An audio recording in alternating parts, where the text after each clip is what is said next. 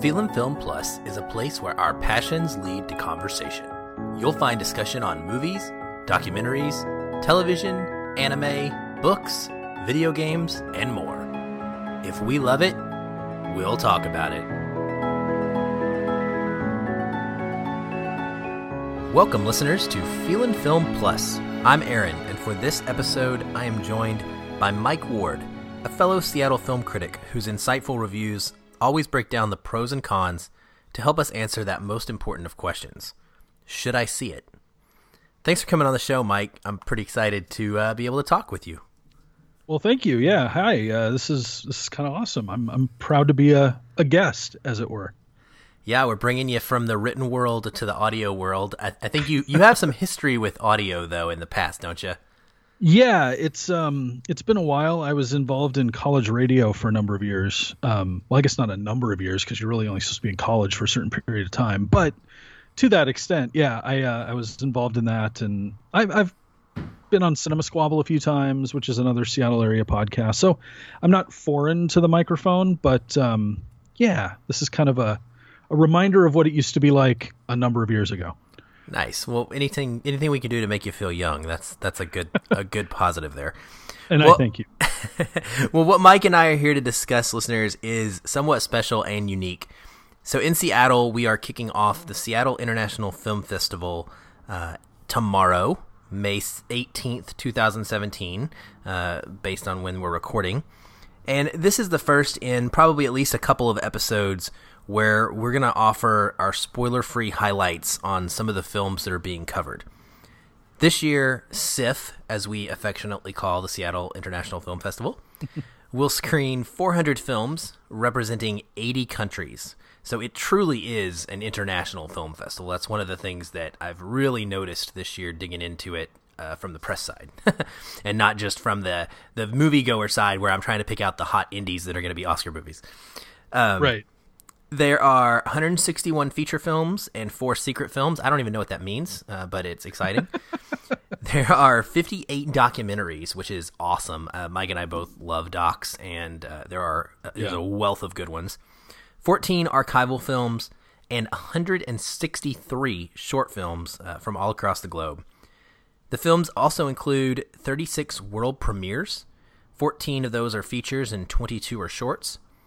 34 North American premieres, 22 of which are features, uh, and 20 U.S. premieres, 11 of which are features and 9 of which are shorts. Also significant to this year's festival is that 50% of the films come from first or second time filmmakers. That's pretty incredible. It's, um, it's awesome, actually, yeah. Yeah, that is a lot of amazing new art for us to discover. And we are excited to share some of that journey and encourage you to seek out those films that sound appealing to you. So, you know, if you're in the Seattle area, uh, we will make sure we list some dates so that if you're listening to this prior to the festival, uh, you know when you can catch these films.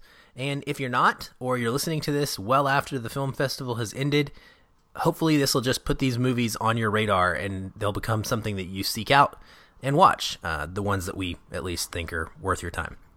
So, with that being said, Mike. I'm curious, man. What is your experience with SIFF? Um, well, I'm relatively new, I suppose, to the SIFF. Um, I don't know, experience the process. I uh, have been a Seattle film critic for about seven, almost eight years now. Um, SIFF was always this sort of daunting sort of monolith in the distance. Like I wasn't really sure what to make of it. And uh, a good friend of ours, um, Sara Michelle Fetters, another Seattle area film critic, um, would cover this thing just exhaustively. And I remember asking her, how, do you do that? She said, you just you just do it. You just go in, dive into it, and see what see how you come out on the other side. So the the first thing is, I, is I'm glad you went through the numbers because as you look at it, 400 films. I, I, mean, it's just whether they're short films or features or docs or whatever. It's it's it's an incredible number, and so one of the things you and I talked about uh, was again how, and you just you just kind of come up with your own approach. Like every person that covers the festival writes their own sort of ticket, literally, on how to get through this thing, and you know the, the thing that's exciting about the the first time and second time filmmakers like you just said you can turn over a lot of things uh, turn over a lot of rocks find a lot of films that are really unique and incredible. And these are some pretty progressive programmers. So they're always looking for new and innovative voices. And this festival is chock full of those kind of films um, with a few things that people have heard of sprinkled in. So i guess my my sort of SIFF experiences is just kind of dive in and see where you end up. And this is my third year covering it, and I'm still following that same approach because I quite honestly don't know how else to do it. So, well, whatever's working, you know, you stick with it. I think, and and so far, I, I guess. Yeah. Well, this is, I, you know, I've I've been in Seattle a while now. Um, it's my new home away from home from Arkansas, but I've lived in Seattle for most of the last gosh, almost two decades now. It's kind of crazy. And nice. I discovered SIFF probably four, maybe five years ago. Um, I went to one movie, maybe two movies. I can even remember the films I've seen specifically. And it was typically, I, I used to pick out those ones that we were talking about, those those specific ones that, that people knew about, right? The mainstream films. I, I went to sure. see the premiere of John Dies at the End uh, a mm. book I'd read. I went to see The Way Way Back, uh, The Fault in Our Stars. These are some of the ones I remember. Um, but what SIFF really did for me is it, it helped spark my love of the indie and my love of discovering these just off the rails films that we didn't know anything about. you know, when I one of my fondest memories was sitting in a hall watching Ain't Them Body Saints and then hearing David Lowery speak after the film. Now, mm. now everybody knows who David Lowery is, right? Because Pete's Dragon was a huge success and everybody's excited about a ghost story. But right. then we didn't know who this guy was. We just I saw Casey Affleck and was like, "Oh, I like Casey Affleck and and Noomi Rapace and you know like, oh, you know, I I could dig her too." And I fell in love with the film. I fell in love with the experience of having a director there to talk to me and answer questions. And yeah. I feel like he was talking to me, you know. And uh, he was. He was. He was. Absolutely, he was. And it just became such an awesome thing where I started to try and go more and more and more each year. And so, you know, I appreciate all your help this year, kind of mentoring me, taking me under your wing, and showing me the ropes. Uh, it's been fun so far, just trying to get through as many of these as you can. It yeah. really is a, I almost I almost wanted to use the word slog. It's a fun slog if you're a film fanatic. yes, yes, um, that's true. But when you watch things in high volume, there are some duds. So, it, yeah, you know, it is what it is. But yeah, and and to be fair, I mean, 400 films. We're told by the SIFF folks these are all great movies for various different reasons. But I mean, the odds are there might be a couple that you know don't quite make the uh, make the cut, as it were. Right. Um, and everybody's and taste's I, never going to be the same. Yeah, and I've only I can only really of the gosh, I can't even think how many SIFF movies I've seen in the three years I've covered the festival, but I can only really think of one time where a film sort of I don't want to say flatlined, but it sort of died on the vine in the theater, and um, that was a weird experience because if you if you're able to attend, well, really probably any film festival, but especially SIFF, a lot of people don't realize Seattle is a rabid movie community. I mean, there is a culture here that rivals, you know, it's maybe a notch below like LA and New York and, and, and maybe Austin, but there is a, a fervent fan base for this festival and these films. So you'll get a documentary last year like Kedi, which is about a, a group of stray cats that live in Istanbul and m- move around everybody, and they're just part of the community. And that thing will sell out around the block, and they'll turn people away for all three times it plays in the festival. And you're like, it's a Turkish documentary about cats, but it clicked, and it people loved it. And there's just the festival is full of those things. Um, and every audience is a live, great audience and so it's just it's a really cool experience yeah and and for you listeners not in seattle i'm i'm not sure how other film festivals do this i know some are pretty self-contained in one little area um, but right. in, in seattle here the way ours works is our films are spread out over I, I don't know a dozen theaters it feels like all across yeah. the city you know ranging from in a, in a 15 to 20 mile span uh, there's some are in bigger theaters. Uh, some are in absolutely tiny theaters. Some are in new theaters. Some are in old theaters. Some are in like uh, performance halls in colleges and just Con- a concert venue A for one of the concert, special yeah. things they're going to do. Yeah. yeah, they're they're all over the place. So um, it's a it's an exciting time, and uh, if you ever get the chance, and or if you're in Seattle now, by by all means, check it out. You don't have to go nuts your first year. You know, No. pick a couple of films. They have a SIFF has a fantastic small option that that I always suggest for my friends, which is a, a three three movie package deal. So you get three films, two tickets to each one. So it's a six ticket package. It's very mm-hmm. affordable, and it, you you pick the three that most interest you, and then you go to those, and then then you let it bite you, and the next year you're like, oh, I need to go to all of them. Yeah. I think I'll do five this year and, you know, 400 next year. exactly. Yeah, exactly. Well, man, um, we got several movies to go for go through here. Um, we've watched quite a few, and these are mostly films that are all opening the first week of SIFF. So, if you're listening to this right on time, the first day we drop it, uh, you'll have a chance to get into these.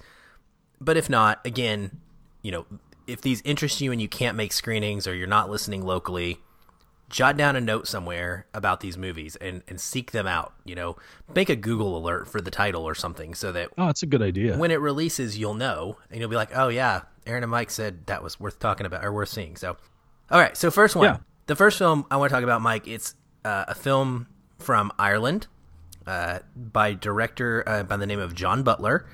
And this was one of the movies that we actually got a trailer of at our press launch. And it really jumped out at me. It's called Handsome Devil. And I'm going to read the plot synopsis for all of these as we go. Th- this one is a music obsessed Irish teenager, Ned, uh, played by Fionn, I guess. I wanted to say I think you're right. Fionn O'Shea uh, is an outcast at his rugby obsessed boarding school, understood only by an inspirational English teacher, played by Andrew Scott of Sherlock, at least until he becomes roommates with a star athlete in this breezy coming of age underdog story. So, Aren't they all though? th- they Aren't they all breezy coming of age underdogs? they they really are. Um, you know, this one when I first saw it, immediately my mind went to it's Sing Street with rugby, uh, which oh yeah. is not a bad thing. Um, I'm also a sucker for the Irish accent. I, I, I'm probably not the only one out there that, that just kind of melts when I hear it.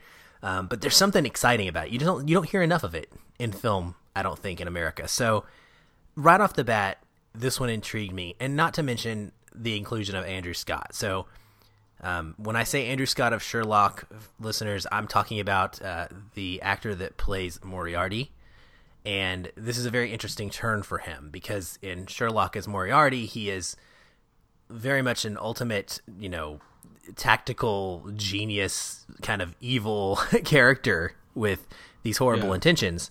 Uh, and that is very much not what he plays in Handsome Devil. So, so Mike, what did what did you think of this one? Well, first of all, were you excited about it at all beforehand, or Yeah, the um the trailer I thought was pretty great. Um I couldn't tell from the trailer though where it was quite going. I, I wasn't sure if it was kind of what it ended up being, uh, which I love your analogy of Sing Street with rugby. Um I thought maybe you know because the, the trailer, if I remember right, was a little ambiguous as to the nature of what the connections were and and what was really you know happening at the boarding school. Although there was definitely rugby in the trailer, um, but it's just you know I, I was excited to see it. I, I'll, I'll I'll let you kind of lead the conversation on the review, but I, I I I was excited to see it. I thought it was a nice change of pace that they included that in the trailer package uh, and and that they kind of are behind it because it's it's a little of a different kind of film than some of what we get sort of hyped up about um,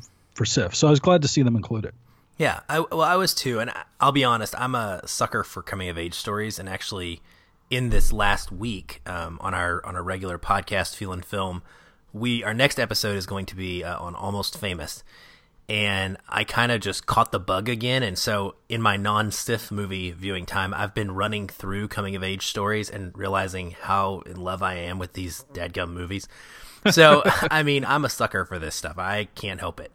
Uh, and the the interesting thing about this one, we are saying spoiler free, and I I almost I don't know if this is a spoiler or not. I mean, I guess it is, but um, this is this is a more modern take on a coming of age story. It doesn't include mm-hmm. just your normal boy and girl love story. Um, right. There is an interesting undertone of romanticness in play in this movie. Um, yes. But it's handled in such a unique, kind of different way. And I really enjoyed the way it was handled. Um, mm-hmm. In a lot of films, I think we are pushed into that boy and girl or whatever it is boy and boy, girl and girl love story. And it's it's made to be a very strong plot point, but I feel like in this the relationship between Ned and his new um, roommate Connor. So Con- so Ned is uh, at this boarding school. His main character, his parents are off in I don't even know Timbuktu or somewhere, literally like somewhere literally like Turkey or something, and they put him in this boarding school while they're gone. And he's your typical you know high school awkward kid that gets beat up, picked on. They has a nickname. Doesn't play rugby in a school where if you don't like rugby, you're considered lesser than. Right. And so he, he's just a, you know the outcast. And the new boy Connor comes to the school as a transfer uh, after being kicked out of his previous school. We don't know why, but Connor is a star rugby player. So now mm-hmm. we have outcast mixed with star rugby player, and it's of the very. It, it doesn't you know, it's a, it's a traditional story. It's it's it's pretty formulaic.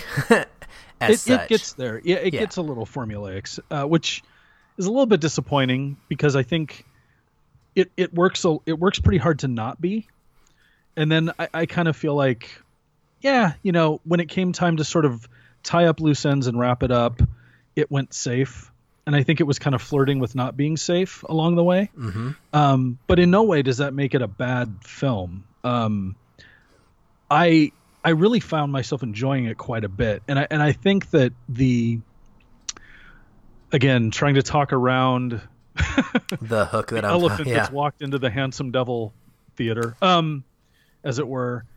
Um, the the relationship is just very pure and true that lies at the center of the film, and I think that the movie should get some credit for that. And there's also another subplot uh, involving the English teacher that kind of speaks a little bit further to that. Mm-hmm. Um, but it does kind of throw in some of the I don't want to say cliches, but some of the formula, which is, you know, you've got I don't know how many American made sort of coming of age high school cast films deal with like football being like the, the a number one sport and people sort of not fitting in there and then in this case it's rugby and you've got the the rugby teacher who's a, a little overbearing and um, a little and kind of unchecked because rugby is life at this boarding school.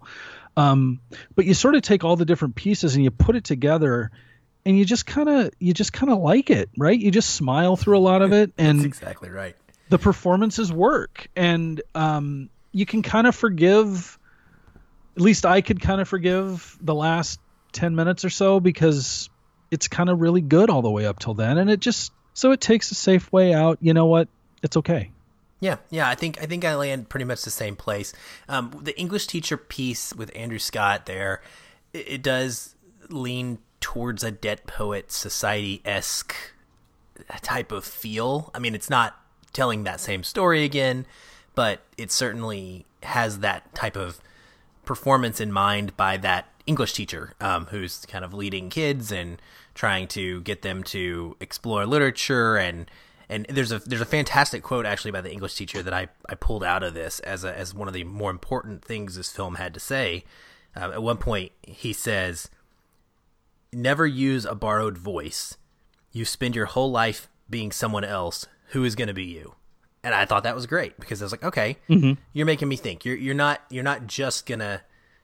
go the the route of the the the plain old plain Jane story. You're gonna you're gonna give me something to chew on. Um, didn't fully pay that off in a way that I, I would sure. like to see. I think that I think that several of the storylines that are brought up and several of the relationships with other people outside of Connor and Ned's own um, with each other, those don't really wrap up fully. But yeah, at the end of the day, it has a fantastic soundtrack, by the way. Uh, very oh, eclectic assortment of yeah. like alternative bands. I actually had to look them up. I didn't know who they were. I knew I liked them, but I didn't know who they were. So it's it's the kind that's going to send you, you know, to Shazam to pull up your phone and be like, oh, who is that song by? And maybe you'll go discover some new music uh, coming out of this film too. So that was a, a big yeah. highlight for me. And there's even a section where Connor and Ned have to play in a um, well, they're sort of forced into playing into a school talent show, but yeah. for a neighboring school, which is a little like a little tacked on, but it also kind of underscores their relationship, and it's kind of funny to see like where they hide out trying to you know play the guitar, and Ned knows like what is it one chord I think, and you know. So anyway, it, there's a lot to like about it, and I and I actually think it's one of those movies that the crowds will be happy with. It's it's a crowd pleaser, and it's it's going to play well at SIFF for sure. Yep. And if it gets released, I think it'll it'll find a little audience and maybe do something. I do too. I think it's I mean it's a it's a solid, you know, above average, slightly above average story for me uh, with a lot of heart and and that goes a long way uh, in today's yeah. world. So, um, this one plays on May 23rd and May 26th. Probably should have said this up front with another reiteration that this is all spoiler free, so don't worry about that. Uh, but yeah. the links to the SIFF website are in the show notes and the blog post for this episode. Um, so you can click on the website link there and find out all the different show times for these films. But Handsome Devils playing May 23rd and May 26th. Those are your, your target dates. All right. Moving on to the next one. So we have a sadly a a lack of screeners available for the animated films in this festival, which makes me very sad because uh, yeah. I am unable to get to a lot of the screenings. Um, it's very difficult. A lot of them are during the day, uh, listeners. Mm-hmm. For those of you don't that don't know, and so when you have a day job like most of us, and you can't get to them, uh, we are able to use uh, video links that are that are emailed out to us, so we can uh, have a chance to watch these movies. And a lot of the animated ones weren't available, um, but one that is is a little film called Ethel and Ernest, and I had no idea what this one was. So, Mike, I'm gonna actually let you lead this one off here because the only reason I watched this is because it was on the list that you sent me of movies you were gonna watch. yeah, well, and I didn't exactly know what it was either, but um, I knew that it got picked up by the um, uh, GKIDS, which is for anyone who follows Oscar season chances are if a film gets nominated an animated feature and you've never heard of it before, GKIDS is the distributor because they have a terrific uh, publicity arm with the Academy. And so seeing GKIDS pick this up, I was like, oh, okay, I have no idea what this is. Um, let me let's let's take a look at it.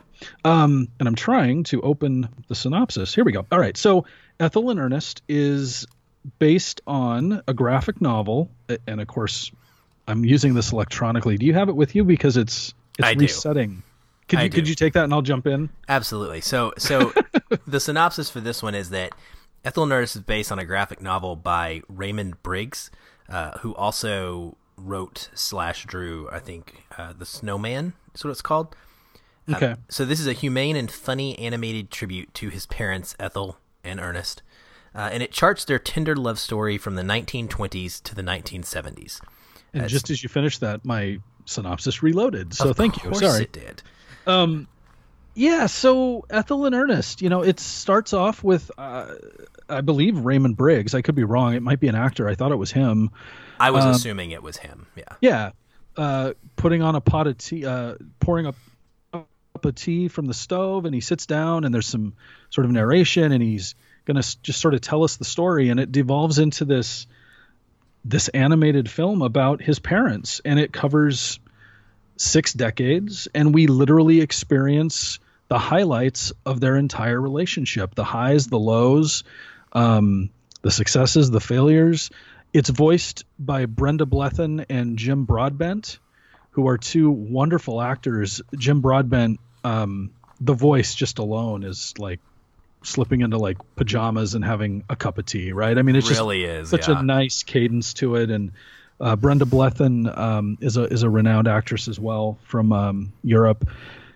And and this is really what it is. It's it's a it's an animated storybook of of a couple's life over six decades, and it's nice. It it um, it's an interesting watch though because he he's telling this story from sort of his perspective, and the animation is very, um, oh, sort of storybook like. Um, there's sort of a lilt to the movie, even in the moments that aren't nice or or good, if you will. I mean, you know, people have tough things in their life, and Ethel and Ernest certainly did. Um, and the movie never sort of wavers from that sort of lilting sort of. I sort of thought about like you know when you, you're watching a kid's music video. Not that this is like that, but there's words along the screen and there's a bouncing ball that just sort of bounces around. Mm-hmm. Um, the movie had sort of that feel to it, right? So, um, that was kind of interesting, especially in some of the moments that are that are tough to watch. But you know, it's kind of interesting, and and I, I liked that I saw it. Um, I don't know that it's one of the better animated films overall that I would, you know, celebrate and champion and say this is one of the best animated films of the year. But I'm really curious if this is something that's going to come back around in the fall, um, because there is a tenderness and an endearing quality to it that I think maybe some Academy members in the animation sort of branch might might warm up to. And of course, with Broadbent involved and Blethyn, there's a lot to like here. Um, it didn't blow me away, but I, I'm happy I saw it. Yeah, I, I will echo almost perfectly what you have said. Um, it's also so it's directed by um, a gentleman named Roger Mainwood, who is actually one of the more prolific and better, uh, well recognized and respected animation directors in the UK uh, as well. So I mean this this has some serious kind of clout behind it coming in. Um, the animation is all hand drawn, and mm-hmm. It's it's gorgeous. Uh, you have to you have to admit it is it is a very pretty to look at film. It's almost like, ah, gosh, at times I almost felt like it was like a watercolor painting. Um, yeah, you know, moving throughout different scenes. It's weird though because when it comes to talking about it, I have a whole slew of adjectives, and that's and then that's kind of all I've got. Like, I mean, it's intimate, it's affectionate, it's charming, it's lovely, but I didn't. I, I enjoyed it. I didn't, you know, dislike it. I think that, um, it has a a decent, a decently done sense of dread that kind of hangs over it for much of it. Um, so it's it's it's really well put together it's a little long. I think for what it for what it for is, what it is. Yeah. Um, it's not something that I thought I would be watching that long uh, in this style, but you know, it's it just feels like a series of moments. You know, it's a series of snapshots at different times in life, um, with no real cohesiveness between it at all times. And so, um, I didn't love it, and I didn't certainly didn't come out of it thinking Oscar. Um, but no, no. But it was it was enjoyable and it was pleasant and you know, I think this could be a film that finds an, a foothold with older audiences. Um, there's a nostalgia factor here uh, for people who lived through some of the events that Ethel and Ernest uh, go through. That's that true. They may connect in a way that young, modern, 21st century viewers aren't going to uh, with this film. So you know, I liked it. It it, it gave me a, a, smile for most of it, and and then I was done. yeah, like I mean, I, I agree. I, I I really don't have anything bad to say about it. I, I think though what works for it also somewhat works against it mm-hmm. in, that it is just kind of episodic like you said and and I get I get that it's someone's memories and I and I and I understand that it's it's it's how we tell stories. Like if we're sitting down with someone and they ask a question about what was it like when you okay, so Aaron, what was it like when you lived in Arkansas all those years? And you're going to kind of go through and tell these highlights and this happened and then that leads to another memory of that. So it has that kind of pace to it and, and it probably should, right? But it just doesn't it doesn't wow you beyond its presentation and how it looks. The story is a little repetitive, I guess, although it's not like situations repeat, but it's just again, it's that cadence that doesn't waver. It it does seem to me like something that would make a very good graphic novel, which is where it this this person it's where he comes from is that world and so that makes sense to me because it feels more like i'm reading a book than i'm watching a movie i guess Yeah. so yeah so ethel and ernest it's it's playing uh, may the 19th and may the 21st again it's a it's a pleasing watch you're not going to be upset you saw it um, but just go in with you know tempered expectations you're not you're not looking at something like the red turtle or something shocking animated wise Yeah. all right so Speaking of shocking, that's actually a great segue. Yes. So the next the next film on this list. Um, one thing about Seattle is we live in an incredibly open and uh, inviting, inclusive uh, community where people of, of all colors, ethnicities, uh, sexuality, religion, we are really a melting pot or becoming a melting pot here. And, and working for the YMCA, I can tell you, I've started to see this even more because we uh, do a lot of work uh, with communities for cultural reasons and things like that. Um, so we get some of these kind of off kilter, what I would I would say, um, films. And this this documentary, I wasn't I didn't know what we were getting out of this. I just I just didn't know what this was going to be. I should have because the film is called The Fabulous Alan Carr, and I doubt that anyone listening to this knows who Alan Carr is. I certainly didn't. Did you know who Alan Carr was before this watching this? so I had heard the name and knew of his work, but I had never put them together. Okay. Um, which which uh, we'll talk about one of the films that he was a producer on, and I kick myself because I've seen that movie thousand times, and it's like one of my wife's all-time favorite movies. So I've clearly seen his name race by my eyes on screen a thousand times, and I still never synced the connection together. So Well, well, that movie. Uh, as we get into this, so the synopsis for the fabulous Alan Carr: Enter the fabulous world of flamboyant Hollywood producer Alan Carr, a legend for his lavish, star-studded private parties, whose fraught career went from the ultimate highs, Grease, to There the lowest lows, 1989's infamous Oscars ceremony. It's directed Yeah. by Jeffrey Schwartz, and I, I think this might be one of the U.S. premieres, actually. Okay, Um, so Alan Carr was indeed fabulous in multiple senses of the word. yes, um, you know, the the most interesting parts of this story for me were the parts that focused on those two things we just read in the synopsis.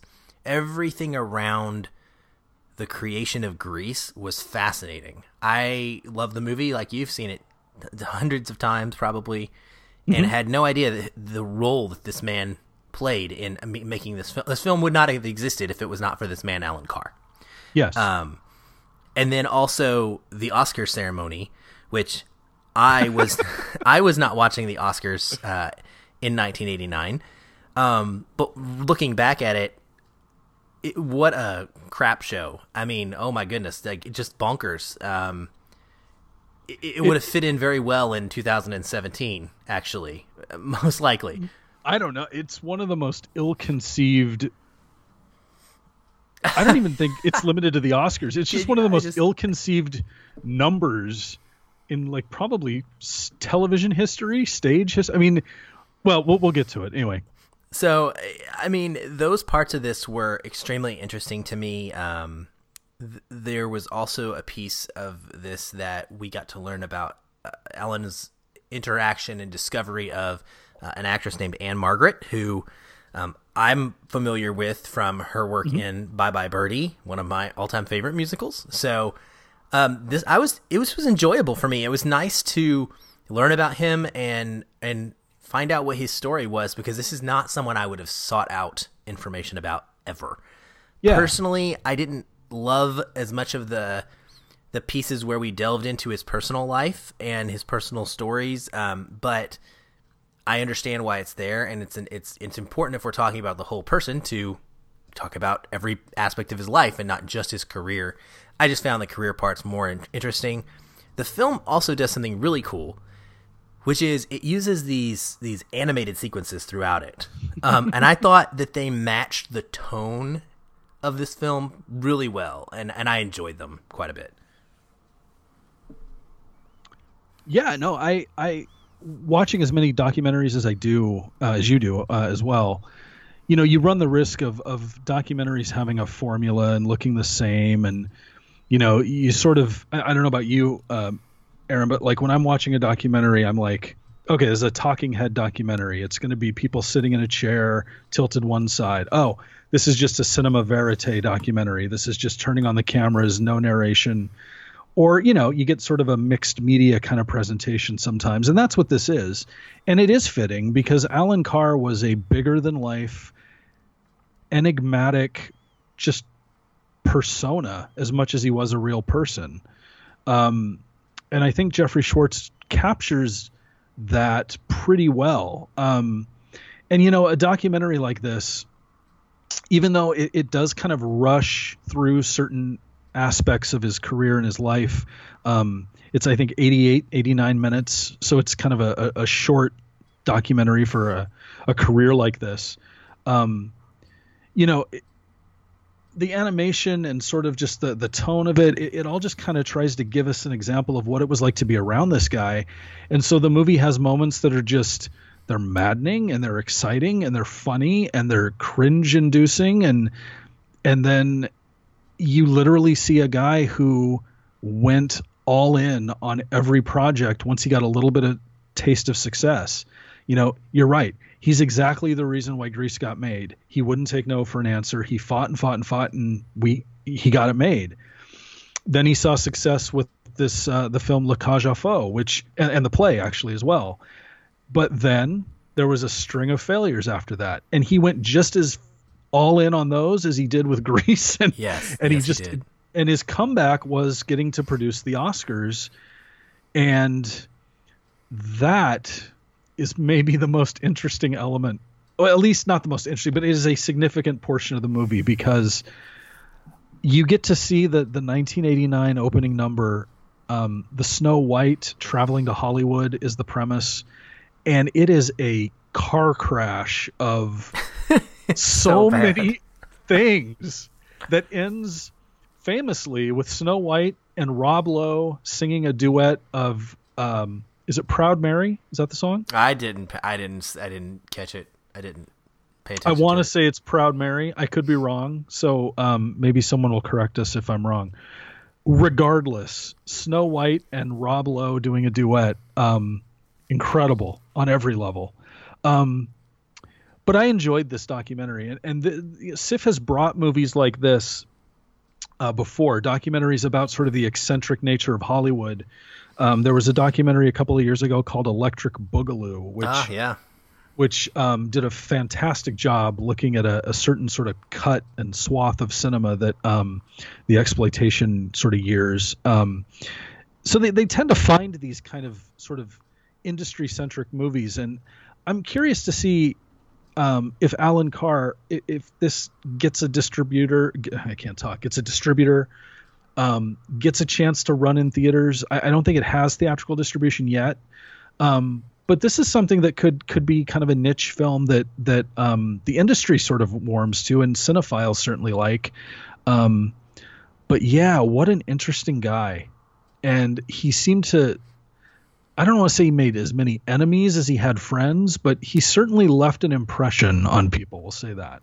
He did. He certainly did. And uh, while while I was, uh, I enjoyed it as well. Actually, uh, most of it. And while I mentioned that the parts that were focused on his his his personal life weren't my favorite parts of the film, I will say that one thing that came out of watching this is it was pretty heartbreaking to hear some of his friends and, and coworkers and peers from was this was he was in the 70s right was 70s or 60s or yeah yeah um, basically 70s and 80s were his yeah 70s. two decades yeah. um, but understanding like he he kind of had to hide who he was uh, because mm-hmm. of the era regarding his sexuality for a long time and just being brought back to the the you know understanding of what it was like for someone at that time was was very sad because you could you could hear these stories about how it was it was difficult for him um, mm-hmm. and he struggled with a lot of things that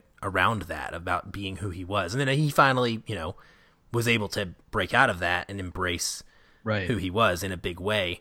Um, but you know, it, it, just reminds you that every it always hasn't been the way it is today, um, and people went through a lot of turmoil and a lot of heartache yeah. at that time. So, yeah, exactly. Um, and the movie does capture that, and so. Um, yeah, I mean, it sounds like it sounds like we're doing well with what we've watched. Um, but I, I, I, did like Fabulous Alan Carr, the Fabulous Alan Carr, and and you know I, I will say this: I, I, think for his legacy, I think it's a really interesting Hollywood story, and if it finds an audience uh, later this year, hopefully, or maybe early next year, whenever uh, someone takes a shot and puts it out there, I I think it'll I, think it'll play well with people. Um, his is a story that I think exists in a lot more places than we realize. Yes. And um, and so I, I applaud Jeffrey Schwartz for bringing it to uh, bringing it to light. I agree. I mean, how many how many producers do we know off the top of our head? Right. Very few. Yeah. And, no, you're right. And when you see how detailed their responsibility is uh, in getting these films made, is that was that part was pretty interesting to me. You know, I, I we always talk about the directors and the actors and even the cinematographers, but you know they're not the ones putting the pieces together to even get those those people in a room. That's the producers, and and so yeah, Alan Carr was very interesting, very eclectic, uh, just totally a SIFF documentary. Like that's that was the thing I thought about when I was watching. I was like, this is so SIFF. Um, so yeah, check it out uh, if you're in the area. If you get a chance, once it hopefully gets picked up, because it is an interesting tale, and I think is I think that if they focus on the grease aspect of marketing this then this can find an audience because that's the connecting point that's going to get people in the seat uh, to learn more about a really incredible uh, man. So, yeah, it plays the 19th and the 20th here in Seattle. So, if you're local, look for that one on the website and go check it out. All right, so those all three we were, you know, we enjoyed. We thought they were good films. The next two on the list, though, I'm excited about because these next two were more in line with the things that I get really hyped about finding in the festival. These are some of those where you see them and you're just like, oh, this is something different. This is something unique or something special.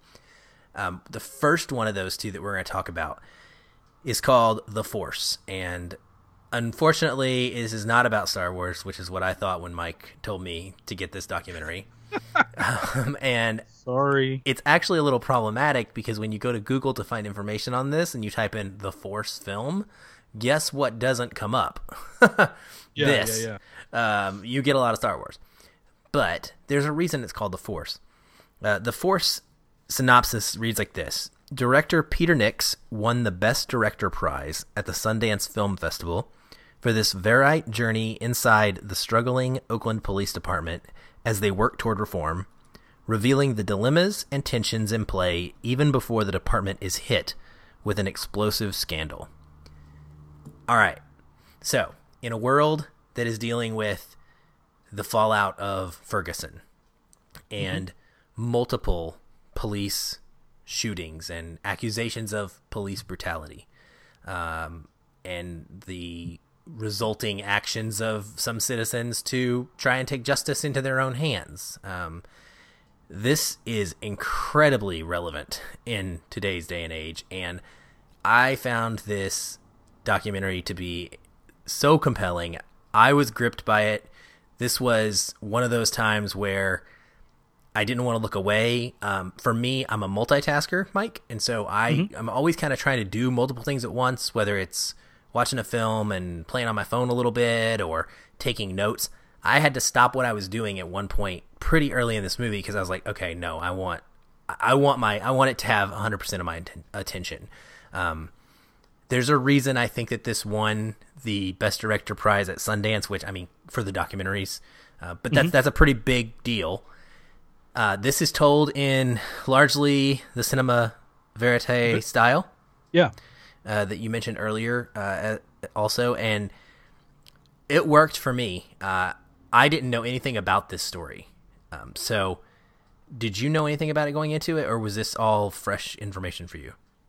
A lot of it was fresh information. What I, I knew that the Oakland PD um, had a checkered past, to put it lightly. Um, and I remember there's some some clips from CNN and, and other news agencies that are that are put into the film, and I I think I res- I remember hearing a couple of the, the sort of the uh, some of the sound bites sounded familiar to me, um, but I didn't really know the story. I, I certainly not to this level. Um, so yeah, this was this was pretty eye opening in many ways. Yeah, it was for me as well. So what this documentary basically does is I don't really worry too much about spoilers when we're talking documentaries because I mean these are things that you could potentially already know. Um, you can it, Google it and find out. Well, right. With the right search terms, unlike yeah, yeah. maybe put in Oakland Police Department instead of just the force. But what we're talking about here is early on in the 2000s, the Oakland Police Department was hit with some serious, serious accusations and and uh, and issues, and and got oversight from the federal government uh, in order to try and fix this police department because of how bad things had gotten. Um, the lack of trust, the lack of uh, you know belief in the system from the citizens of Oakland was overwhelming at this time, and a man named Chief Whent was put in charge uh, and began really overseeing this reform effort um, and it mm-hmm. lasted. Gosh, I, I want to say it's almost like almost a decade. It, it, feels like so. Yeah, it was, or no, he. I'm sorry, not almost a decade. It started in 2003. He was put in in 2013. And yeah, yeah, there had been reforms that had not that had failed, basically repeatedly. yeah, yeah, repeatedly.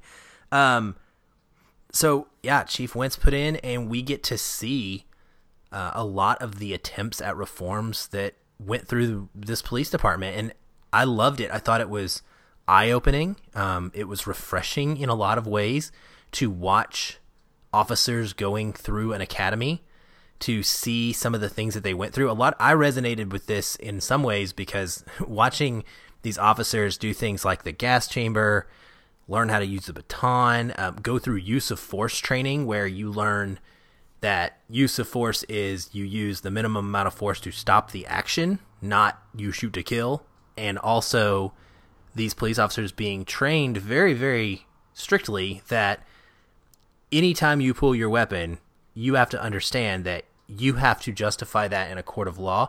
These are all things that I learned in the Navy in some of the work that I did um, with use of force, and those are those are very important things for any police officer to always have in their mind. Obviously, uh, but you know, watching the trainings that they went through, I thought I thought that the police department was doing a really good job, to be honest with you. Um, mm-hmm.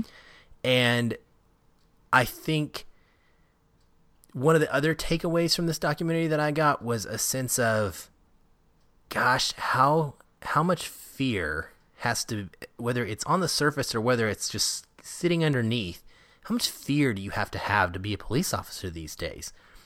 I mean, you watch these real life interactions from these these cops and you know this can be a routine traffic stop someone starts running someone reaches for something in a car like you're at all times you have to be afraid for your life and i think that this documentary captures that and, and gives you a sense of what it's like to be a police officer now as it goes on we get to see some of the other side too we get to see some corruption and ultimately some failures in the people of the police department. I don't know that I believe it was the police department as a whole, but you know, culturally, somebody's got to take the heat, right? Mm-hmm. And I, I think overall, I really applauded the fact that director Peter Nicks did not take a biased approach in this film. This is a true documentary, which you don't always get. Usually, there's a, a a purpose for a documentary and, a, and it's telling you something and that's what it's doing.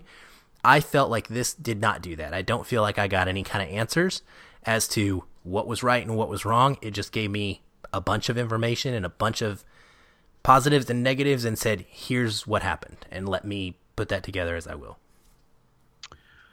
Um, yeah, I really, really love this film a lot. Um, I'm I'm happy it exists on a number of levels, um, I, and I, there's a lot to unpack here. Um, this is the last movie uh, that I've watched in terms of just everything we've tried to sort of cram through for the week. So there's a lot I'm still kind of swirling around in my head, but I, I think. Th- the the ability to just have the access and to just turn on the cameras speaks in this particular instance so powerfully because we live in a world that is very toxic between vulnerable communities and the police and and there can be a whole 12 episode podcast series of why that exists and, and why this is how we've gotten to uh, with those sort of relationships and, and community um, conflicts.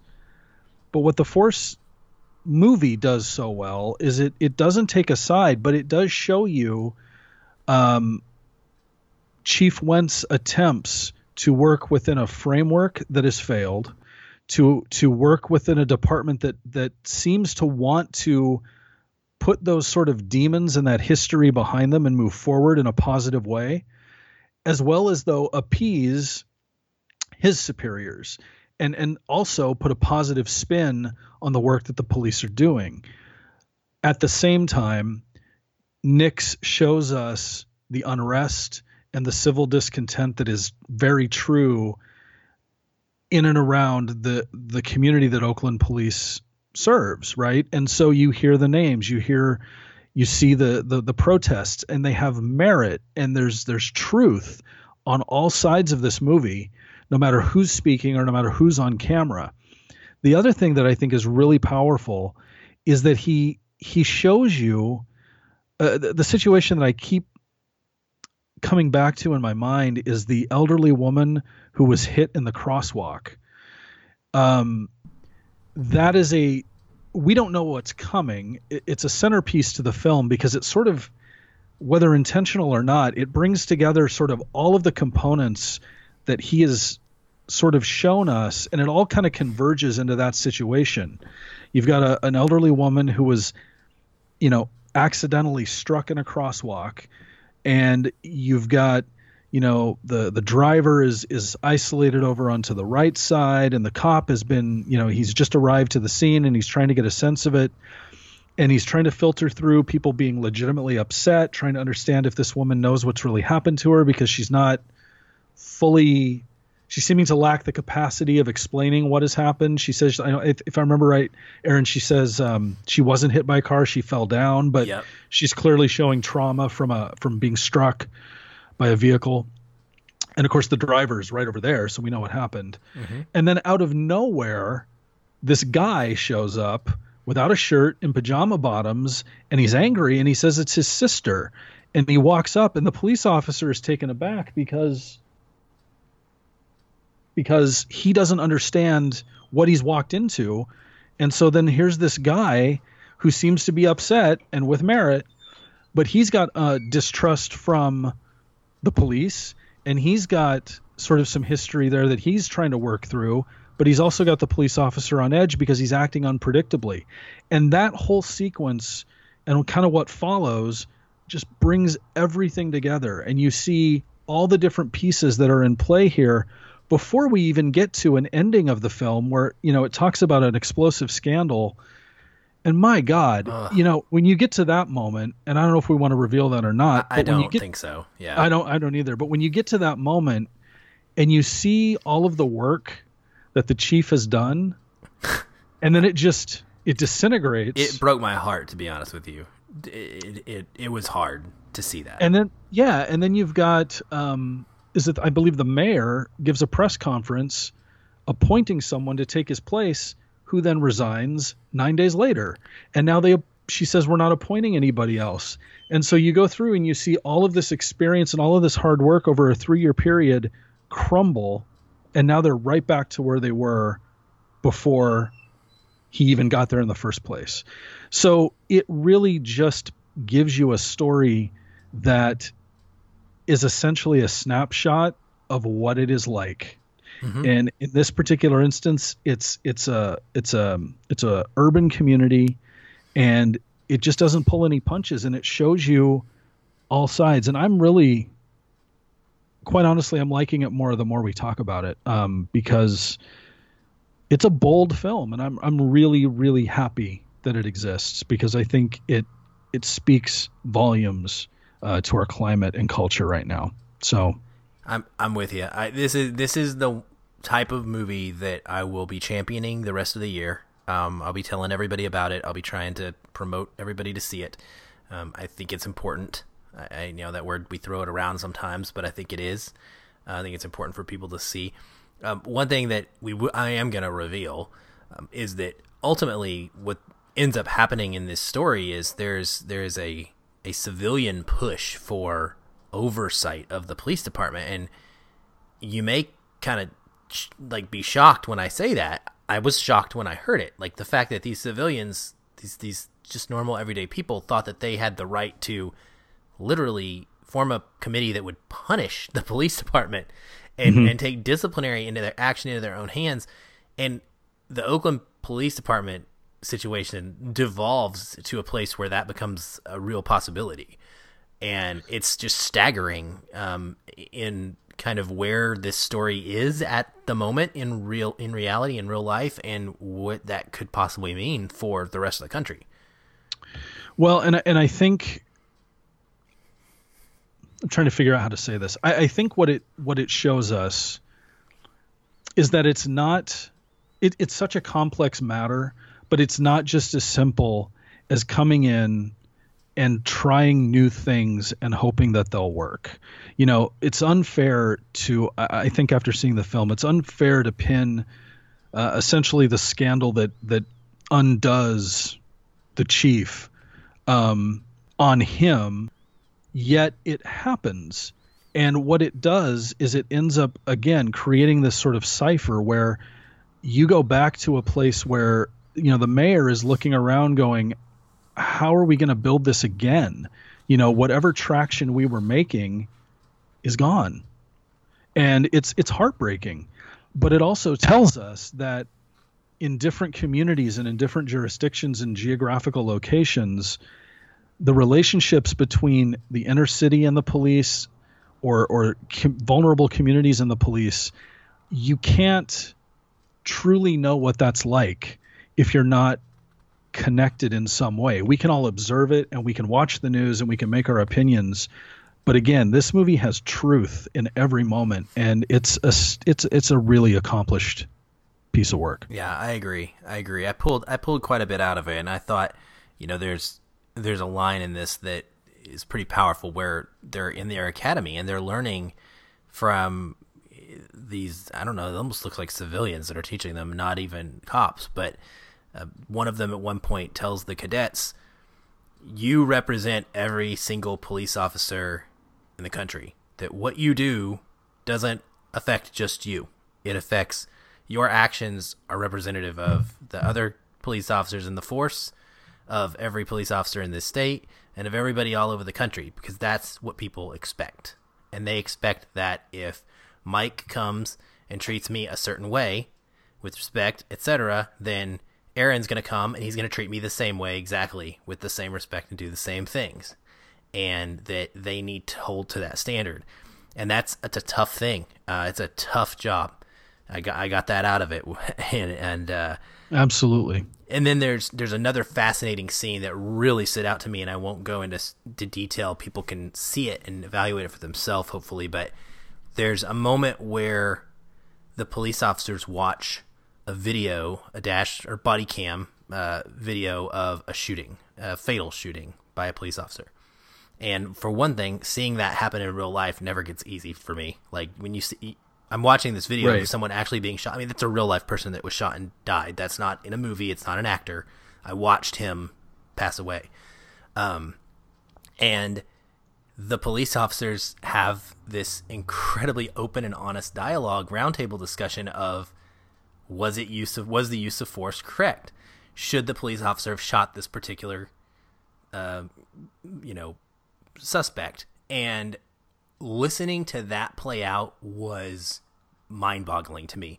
It was just incredible because you got to hear them really going at it and and breaking down all the pros and cons and what they thought. You got to see it going through their head and see the thought process that they went through as to how they would act in that situation. And, and so I thought that was a really powerful moment in this film and, and a very, very important thing for people to see. So, yeah. Yeah.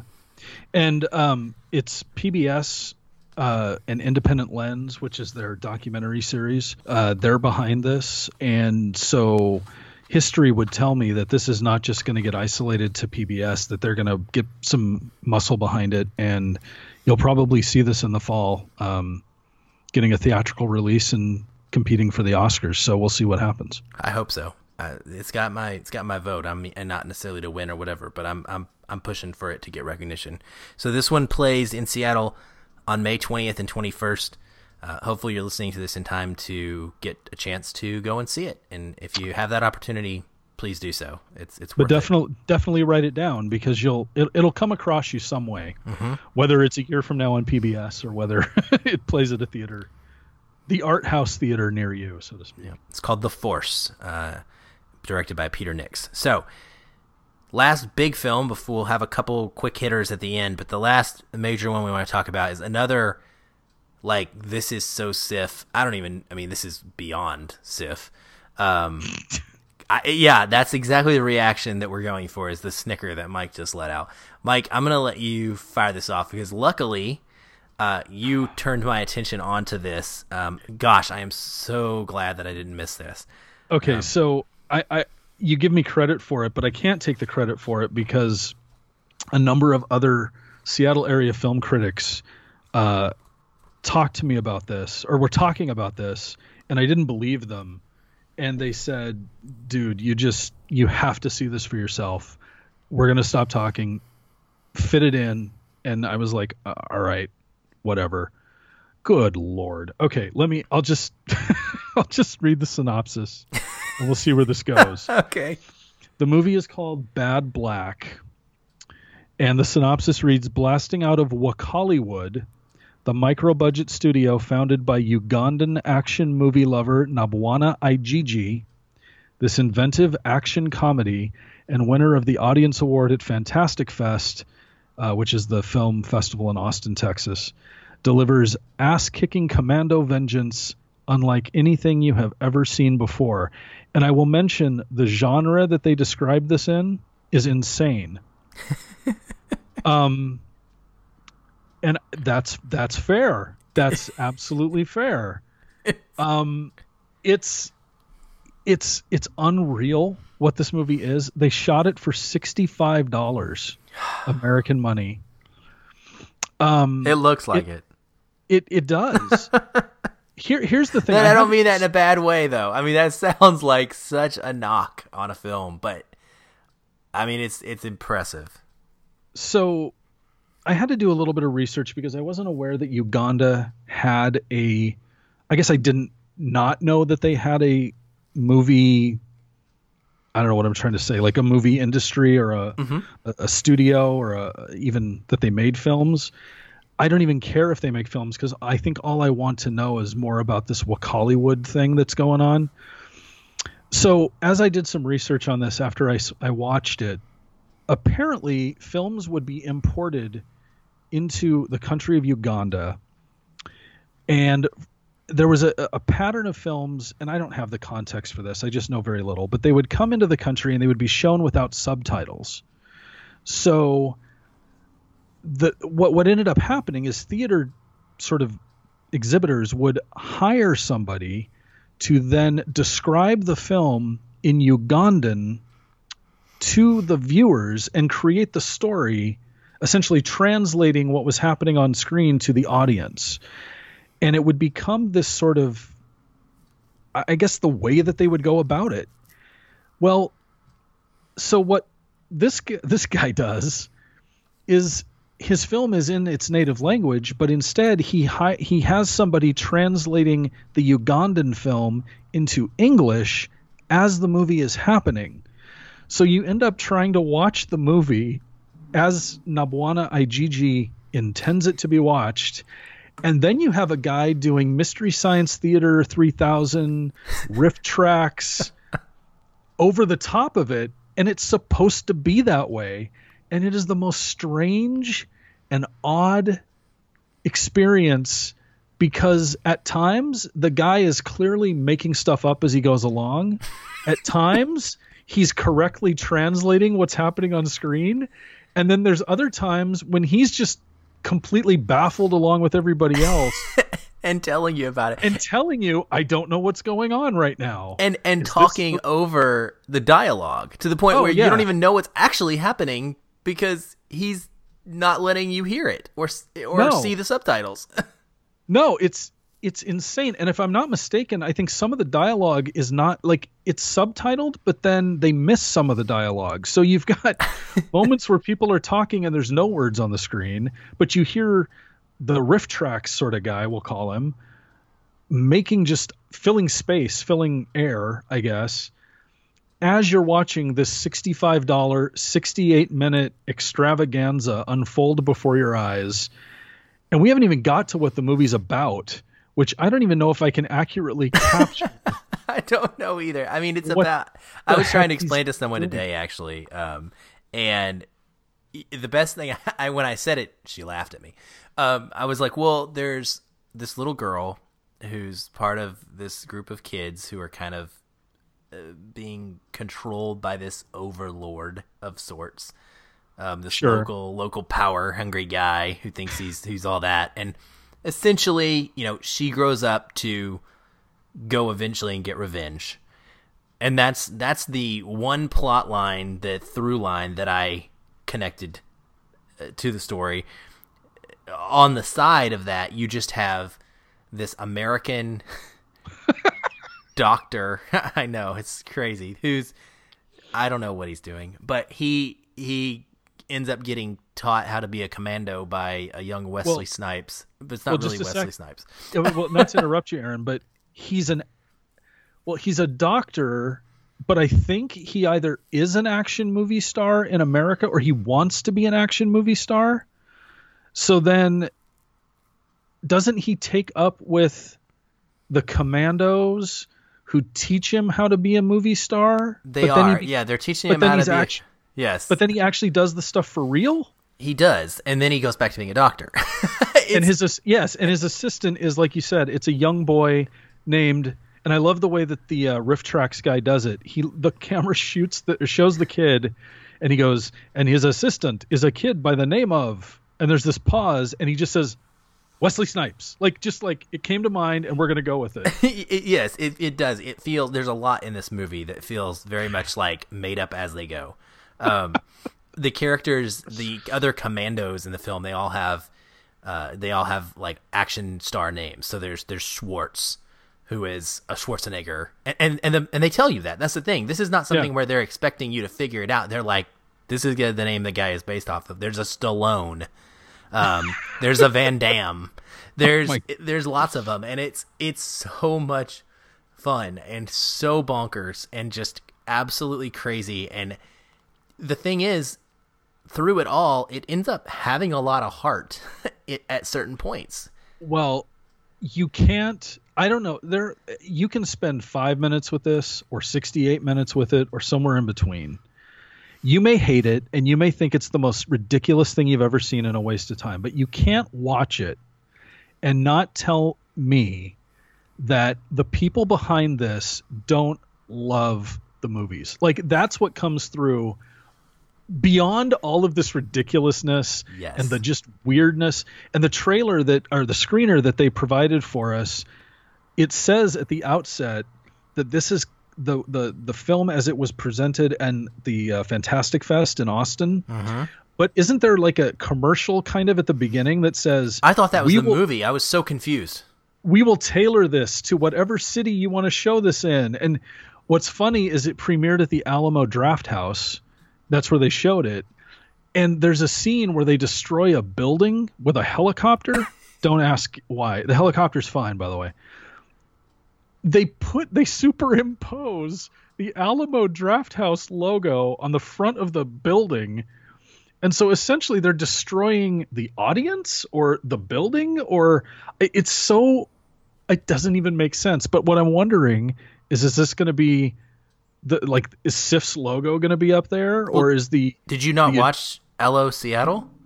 So there's a YouTube video. no? There's a two. I didn't see that. Oh man. So there's a. I will. Let me put this down. That I need to link this in the show notes. Um, Okay, there, there is a video out there that that we got a copy of, and I found it. It's, it's public on YouTube, and it's called "Hello Seattle," and it's that version of the opening. It's like the opening, only it's tailored to Seattle. So Oh like, gosh. it's basically them doing that same crazy like stuff, but they're talking to us. beautiful. Yeah. Oh, you got to check it out. It's it's fantastic. I'll link it in the show notes because it's that's what I've been sending to people, and I've been posting on Facebook and Twitter, going, "This is th- everybody look at what I'm watching. This is crazy." Um, The the other thing about this too is I think you texted me. What is who ki- who killed Captain Alex? Is, is I think Yes. you talked to me about that. Mhm. So I, I I still don't know. I know what that is. It's it's another movie from this Wakaliwood studio. This is apparently a sequel Well, to that for a few minutes.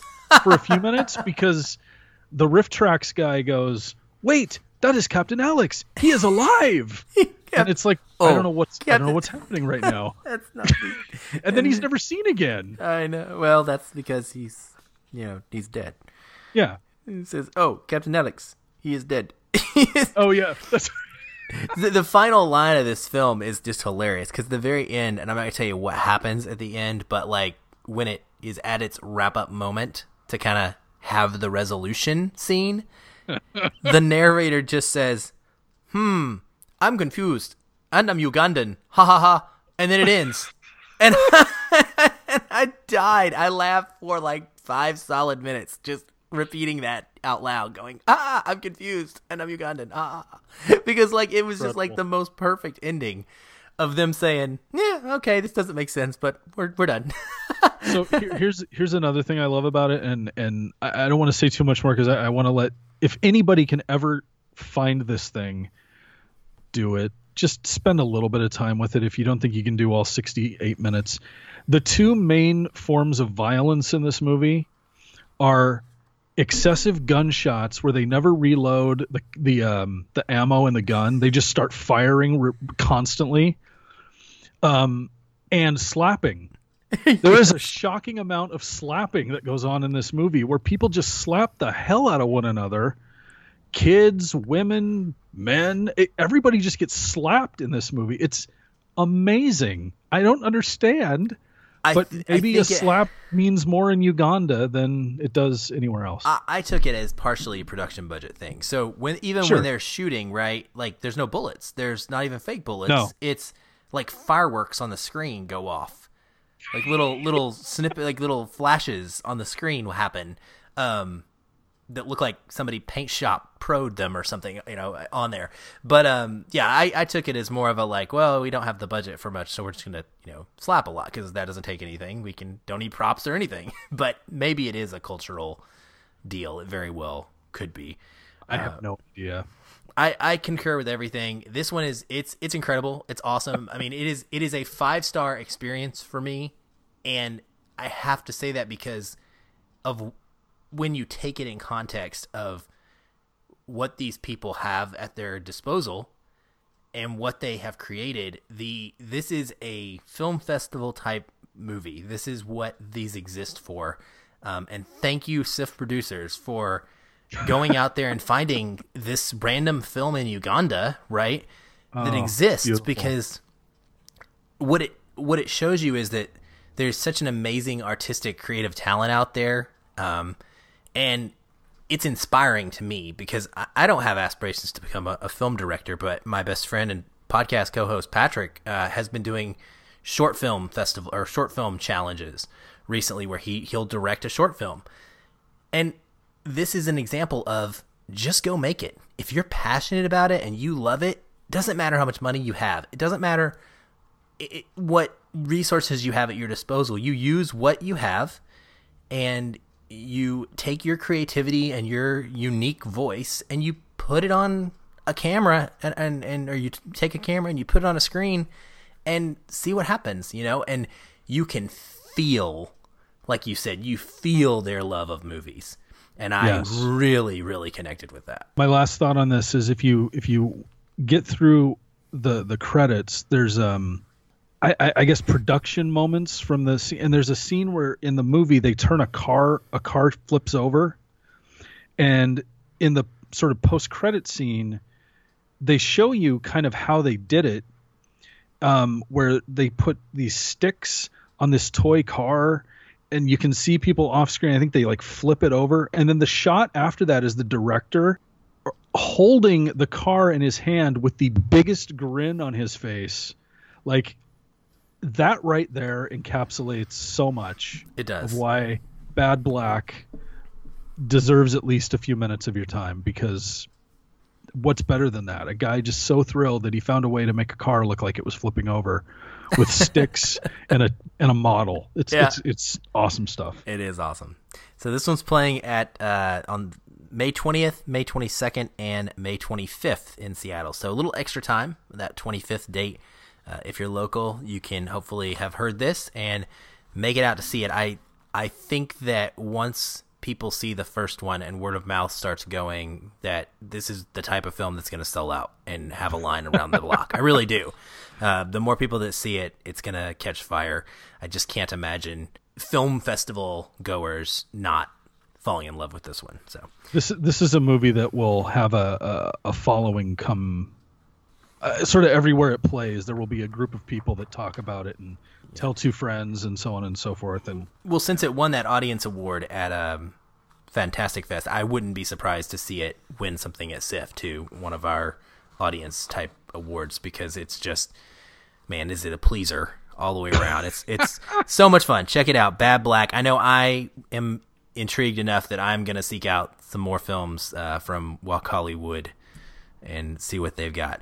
All right, Mike. Hmm. Quick hitters. I know you've seen a couple of other films that I have not. Tell us what they are. Sure. Tell us what they're about, real quick, and um, if we yeah, and I, will see if I have the dates with me. There's a, a, Norwegian film called Pyromaniac, which is pretty good. Um, that uh, is playing near the beginning of the festival, and Pyromaniac is a.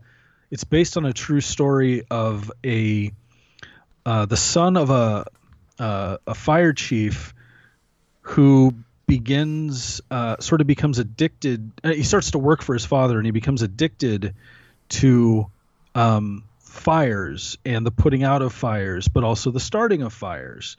And so he is someone who um, uh, uh, suddenly an inordinate amount of fires erupt in this community, and the fire chief and his battalion of firefighters, including his son, have to go put them out and you start connecting the dots and he starts realizing that he may not like the uh, the information that he's finding.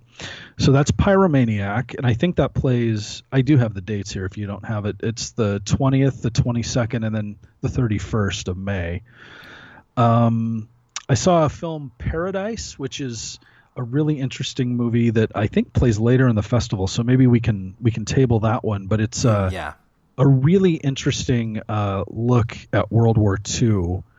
And then the other movie I think I came across was Prom King 2010, which um, details um, basically just uh, a gay man uh, in New York trying to maneuver his way through dating and social interaction in New York City and um, finding a number of uh, potential suitors that either break things off or or just aren't ready to be out. And it's it's a, a, personal story that he wrote directed produced and stars in. His name is christopher schaap. Um, and um, it's pretty good. It's uh, it's definitely low budget micro budget indie but um, he did a nice job with it. So those are some of the others i've seen. And then there's a long list coming for you and i both after that. So yep it's it's endless. Can't watch 400 but uh, get through as many as we can and talk about the better ones. So yeah Awesome. Well, uh, thanks for taking the time to come on and go through these with me. Um, hopefully, this has been insightful for everyone listening uh, and has put something on your radar to go see in the next week or two here in Seattle or to take note of and pay attention to once these things start rolling out to the general public in various methods. Um, please check out all of Mike's work. Uh, Mike some of that I'm going to have a link to your website in the show notes and your Twitter. But why don't you tell Thank any, you. where else can people find your stuff?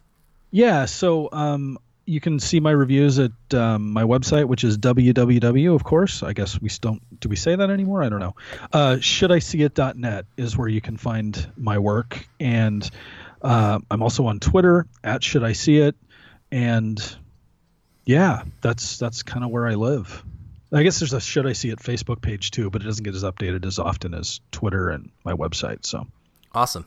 Yeah, uh, Mike's reviews are fantastic. So um, if you're looking for some spoiler free before movies uh, come out or before uh, you go see it, uh, a place to, to find a review that's going to tell you literally what the title of his site is, should I see it?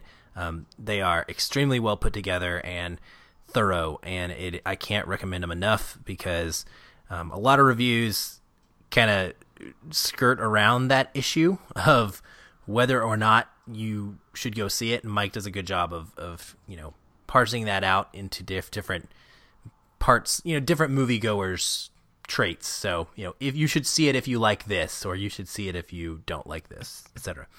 Uh, you can find me all over the web at Aaron L. White, as always, A A R O N E L W H I T E. That's Facebook, Twitter, etc. Um, you can find the show at Feelin' Film. Have a very active Facebook group. We'd love for you to come and join. Just type in Feelin' Film and find the Facebook group there, or you can find a link to that at feelinfilm.com on the very first landing page. In the meantime, just uh, check out the other episodes here at Feelin' Film Plus, or go over to the Feelin' Film main main feed and subscribe to that for our regular movies uh, reviews that come out every week.